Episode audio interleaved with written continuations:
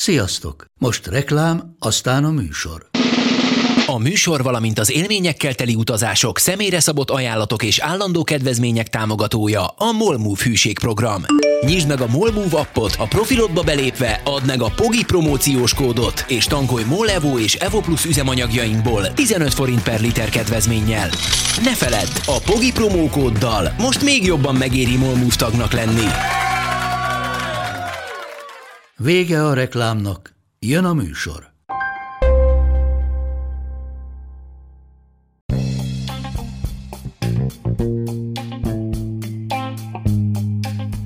Ez itt a Pogi Podcast. Pogácsa Zoltán közgazdás, szociológus, politikai gazdaságtani podcastja a globális gazdaságról a klímaválság, az automatizáció, a digitális gazdaság, az egyenlőtlenségek és a posztdemokrácia korszakában. Mai alkalommal a kriptovilág határterületére látogatunk el, és a NFT-ket, a, a levédethető online jeleket fogjuk megvizsgálni.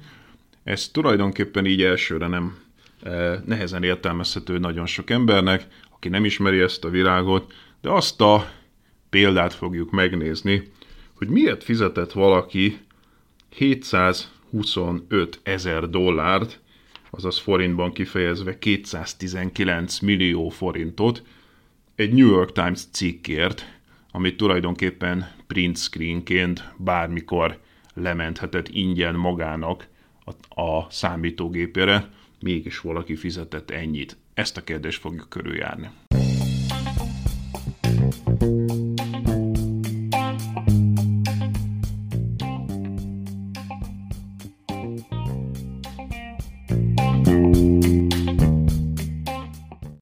Nos, először is tisztáznunk kell, hogy mit is jelent pontosan E, ez az úgynevezett NFT.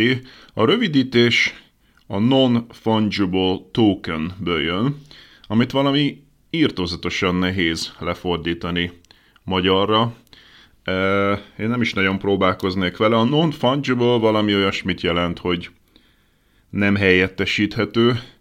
A token az jel, jelkép, réges, régiesebben tantusz, de hogy ez így nem áll össze egy magyar fordítással, tehát az, hogy nem helyettesíthető jelkép, ez nem sokat mond.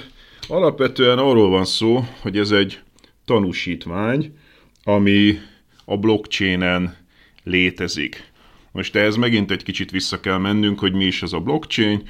Ugye azok, akik foglalkoztak kriptovalutákkal, a, például a bitcoinnal, az ethereummal, azok tudhatják, hogy a blockchain az alapvetően az a technológia, amely lehetővé teszi ezeknek a kriptovalutáknak a kereskedését. Ez alapvetően egy olyan nyilvános, mindenki számára elérhető online hely, ahol regisztrációra kerül minden tranzakció, minden mozgás, visszakövethető mindenki számára, és ezen keresztül lesz átlátható, ezen keresztül lesz mindenki számára megbízható, erre a blockchain technológiára alapulnak alapvetően a kriptovaluták, és hát a blockchain önmagában rettentő nagy változásokat hozó technológiaként harangozták be.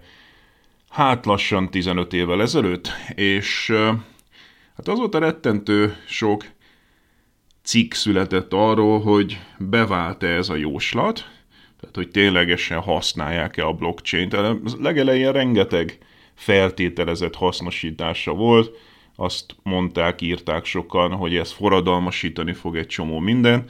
Aztán egy idő után az látszott, hogy olyan nagyon-nagyon mégsem terjed el a blockchainig, sincs annyi tényleges hasznosítása, és ez azóta is egy vita, hogy mire lehet tulajdonképpen használni, és miért nem használják annyi mindenre, hogyha ekkora lelkesedés volt körülötte.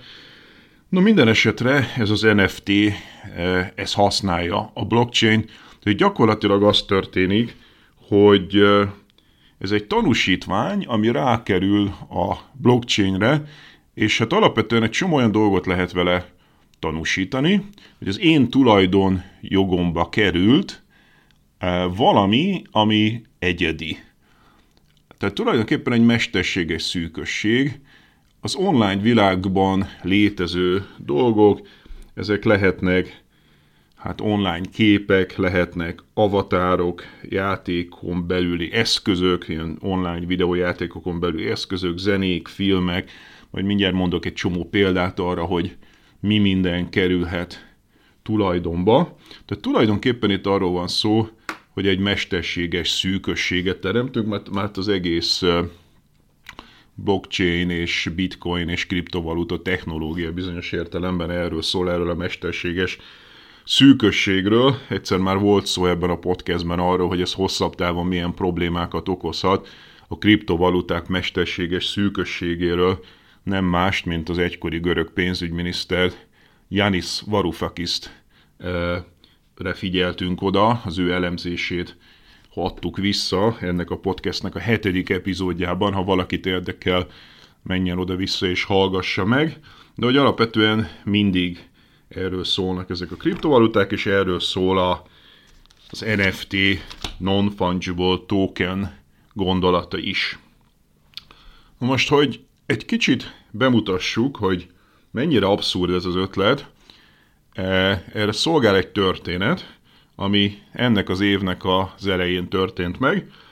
A New York Times-nak egy újságírója, akit úgy, hívtak, úgy hívnak, hogy Kevin Rose, írt egy cikket a New York Times online hasábjain, ami tulajdonképpen leírta azt, hogy mi is ez a non-fungible token NFT technológia. Tehát a cikk másról nem szólt, mint hogy részletezte ezt az NFT technológiát.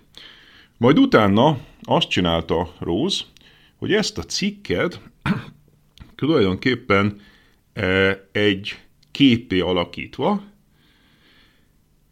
kirakta a blockchainre, ezt úgy hívják ebben a nyelvezetben, hogy minting, amivel hát tokenizálható tulajdonná formálta, és ez innentől fogva ugye kapott egy tanúsítványt a blockchain-től, hogy mégpedig az Ethereum kriptovalutának a blockchainjétől, hogy ez a kép, ez innentől fogva ott lakik, ott él ezen a blockchainem, és lehet aukciót szervezni rá. Tehát onnantól fogva ez olyas valami, amit el lehet árverezni, és Rose úgy döntött, hogy kíváncsiságból egyfajta kísérletképpen elárverezi ezt a képet, és a bevételeket pedig egy ilyen jótékonysági alapítványnak adja. A New York Timesnak van egy saját jótékonysági alapítványa, és mindegy, hogy mennyi jön be, eh, amennyi bejön, azt átadja a New York Times jótékonysági alapítványának. De amikor ezt az aukciót megszervezte, az első kérdés, ami fölmerült benne, hogy tulajdonképpen mennyi pénzért is, mi legyen a kikiáltási ár, mennyi pénzért akarja eladni ezt a, hát tulajdonképpen nem más, mint egy képet egy olyan cikkről, amit hangsúlyozzuk, bárki elolvashat az interneten, tehát ez egy cikk, egy online cikk, aminek a képét árusítja Rose, mennyi lehet ennek az ára. És hát azt gondolta, hogy hát szerény marad, próbálkozzunk meg egy alacsony ára, hát ha ezen az alacsony áron valaki majd elviszi, úgyhogy úgy döntött, hogy egy fél Ethereumért fogja eladni. Ez a fél Ethereum, ez akkoriban nagyjából 850 dollárnak felelt meg, ami hát Á, nem egy kis összeg, de nem is nagyon nagy, tehát pont úgy tűnt, hogy na talán, talán ezt még valaki hajlandó lesz megadni ezért a képért, amit egyébként elolvashat az interneten. Elmesélte a kollégáinak, a kollégái hitetlenek voltak a dologgal kapcsolatban, azt jósolták, hogy hát ez nem fog kelleni senkinek, e, vagy ha igen, akkor nagyon-nagyon kevés pénzért fogja tudni csak eladni.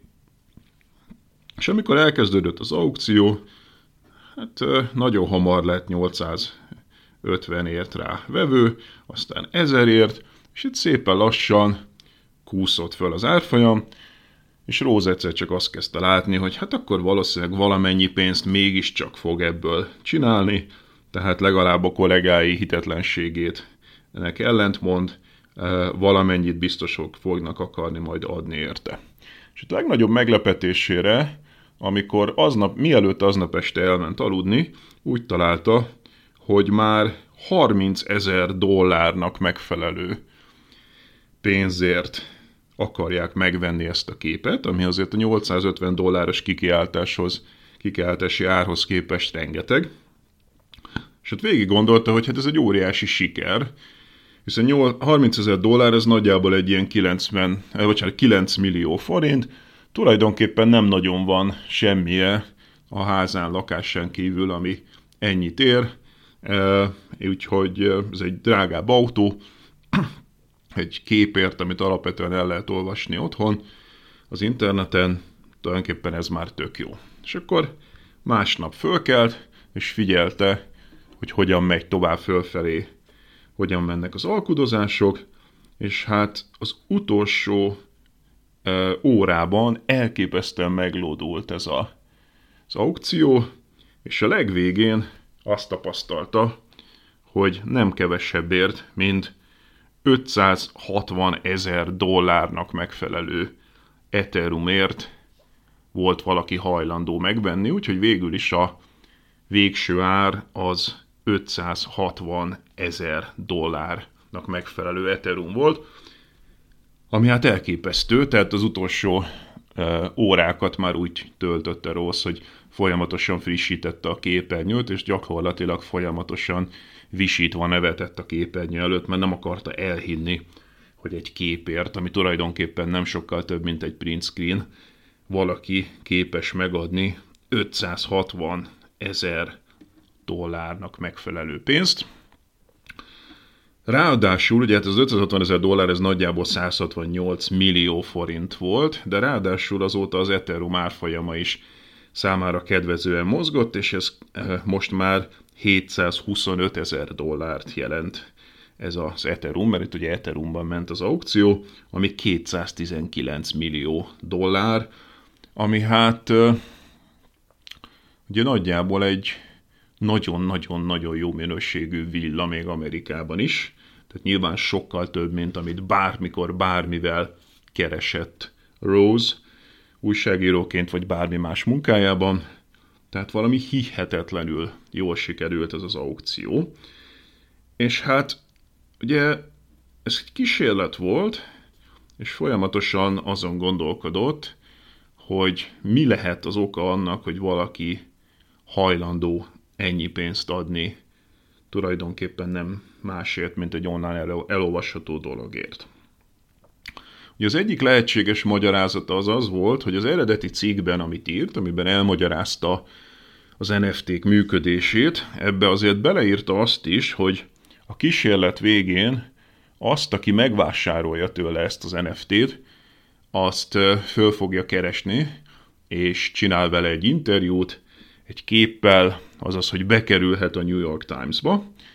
Úgyhogy ideig azon gondolkodott, amikor még ilyen 10 ezer dollár környékén járt az árfolyam, hogy gyakorlatilag azon gondolkodott, hogy hát valószínűleg azért licitálnak itt sokan, mert szeretnének bekerülni a New York Times-ba, és ez egyfajta publicitást jelent számukra. De hogy ment följebb az árfolyam, ez a magyarázat kiesett, mert ugye hát hirdetéssel is be lehet kerülni 10 ezer dollárnak megfelelő összegért a New York Times-ba, itt pedig ennek a sokszorosát adták érte, tehát önmagában az nem magyarázza meg, hogy valaki nagyon-nagyon szeretne bekerülni a New York Times-ba, mert ez sokkal kevesebbért is meg tudja tenni. Tehát ez a magyarázat kiesett. Milyen más lehetséges magyarázatok vannak? Ugye végül is e, kíváncsiak lehetünk arra, hogy ki az, aki megvette ezt az NFT-t. Érdekes módon egy dubai zeneipari vállalat nevében vették meg, akik egyébként is gyűjtenek ilyen NFT-ket. Rose többfajta magyarázatot talált arra, hogy mi lehet ez. Az egyik az az, hogy ez tulajdonképpen egyfajta lifestyle állítást, egyfajta statement, egyfajta projekció, egy e, önkifejezés. Ugye tulajdonképpen arról van szó, hogy az offline világban is rengeteg mindenrel körülvesszük magunkat, ami kifejezi a státuszunkat. Festményeket gyűjtünk, bemut- autót, bemutatjuk a ruháinkon keresztül, hogy kik vagyunk, tehát valami fajta önazonosságot, identitást projektálunk azzal, hogy mit vásárolunk, És hogy tulajdonképpen nem más történik, mint hogy ez megy át a, az online világba, az újabb generációk egyre több és több időt töltenek az online világban, és egyre kevésbé az számít, hogy a fizikai világban, az offline világban mit vásárolnak, és sokkal inkább azzal lehet kérkedni, vagy állításokat tenni magunkról, hogy az online világban mink van.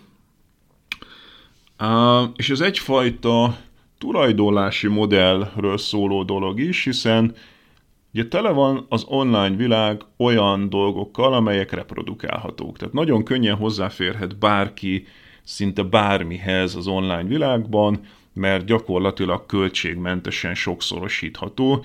Ugye akik is emlékeznek még a Napster világára, azok tudják, hogy hát akkor jöttünk rá, hogy a zene, amiért korábban meg kellett vásárolni egy CD-t vagy egy kazettát, az online sokszorosítva letölthető ingyen, ugyanúgy képek, amelyeket régen, amelyet régen el kellett menni, legalább egy múzeumba megnézni, az ott van online, gyakorlatilag bármilyen épület, tehát hogy ingyen nagyon-nagyon nagy számban, gyakorlatilag végtelen számban ott vannak dolgok, azaz ezeket senki nem tudja már érdemben, ez mindenkié bizonyos értelemben, és akkor ezt a tulajdonlási modellt akarja megváltoztatni az NFT azon keresztül, hogy az eredetit tulajdonképpen levédeti magának, és azt mondja bizonyíthatóan, a blockchainen keresztül bizonyíthatóan, hogy már pedig ez a dolog az enyém. Tehát amit itt nagyon sokan használnak, ami divatba jött, BBB, ennek az eredetie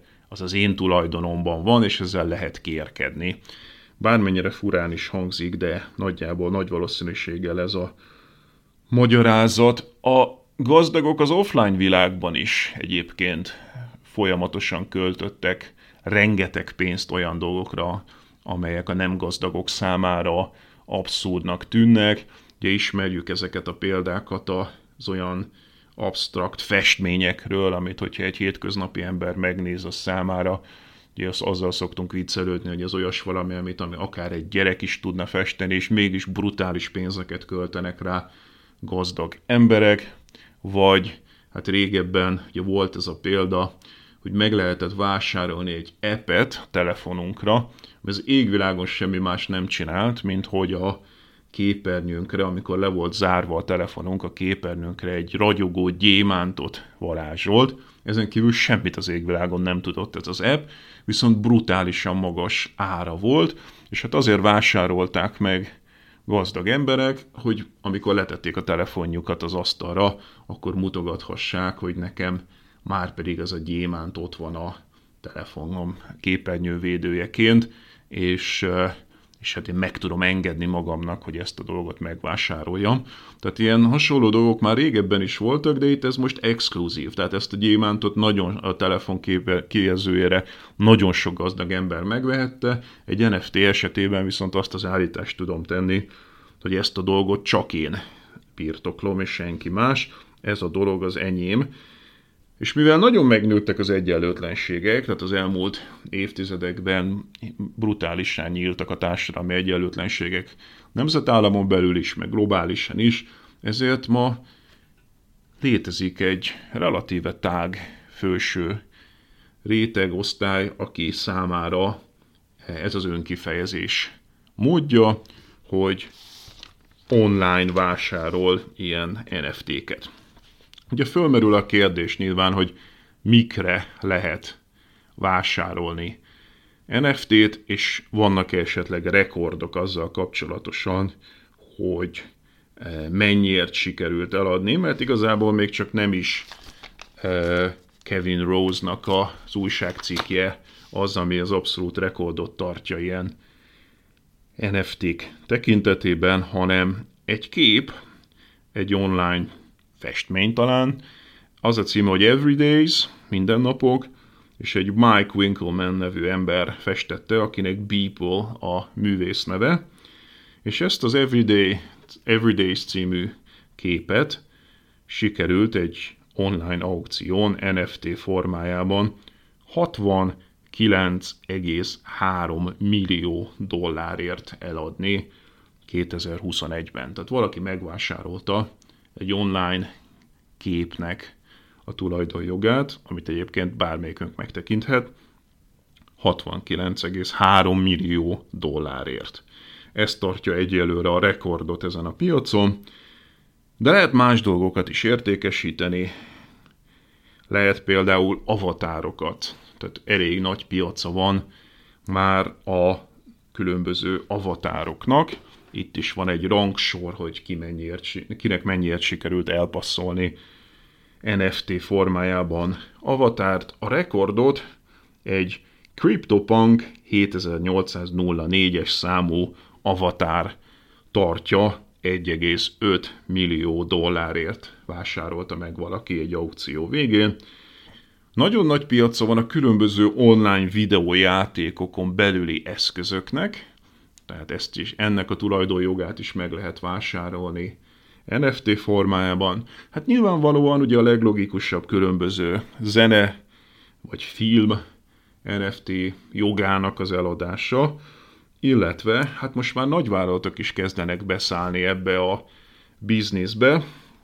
A Nike például cipőket árul, de nem úgy, ahogy azt megszoktuk. Ugye azt megszoktuk, hogy hát Nike cipőt lehet venni boltban, de azt bármelyikünk meg tudja venni e, fizikailag egy boltban. Azt is megszoktuk, hogy Nike cipőket kötnek bizonyos híres emberek nevéhez, tehát ebben az értelemben egy ember nevéhez kötődik. Ilyen volt például ugye az Air Jordan cipő, ami hát egy tulajdonképpen egy emberhez kötődött, de ezt is bármelyikünk megvehette, hogyha volt elég pénze, akkor Air Jordan cipőhöz hozzájutott nagyon-nagyon sok ember. Itt nem erről van szó, itt arról van szó, hogy konkrét cipőt árul, egy darab konkrét cipőnek az NFT jogát árulja immáron a Nike uh, online formában. Úgyhogy egyre nagyobb piaca van ennek az NFT-nek, amit a kriptovilágnak a határterületét jelöli, érdemes ezt a piacot is figyelni, hogy mi lesz vele, hogyan alakul a jövőben.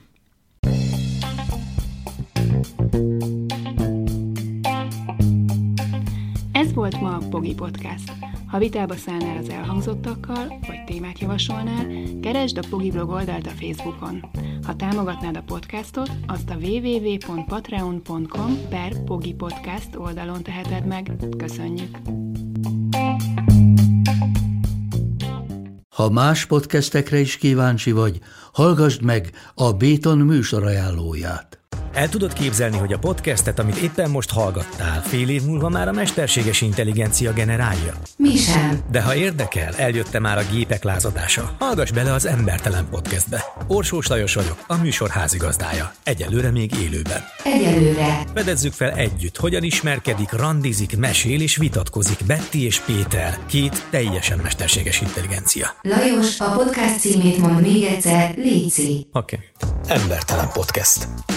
Ez a műsor a Béton közösség tagja.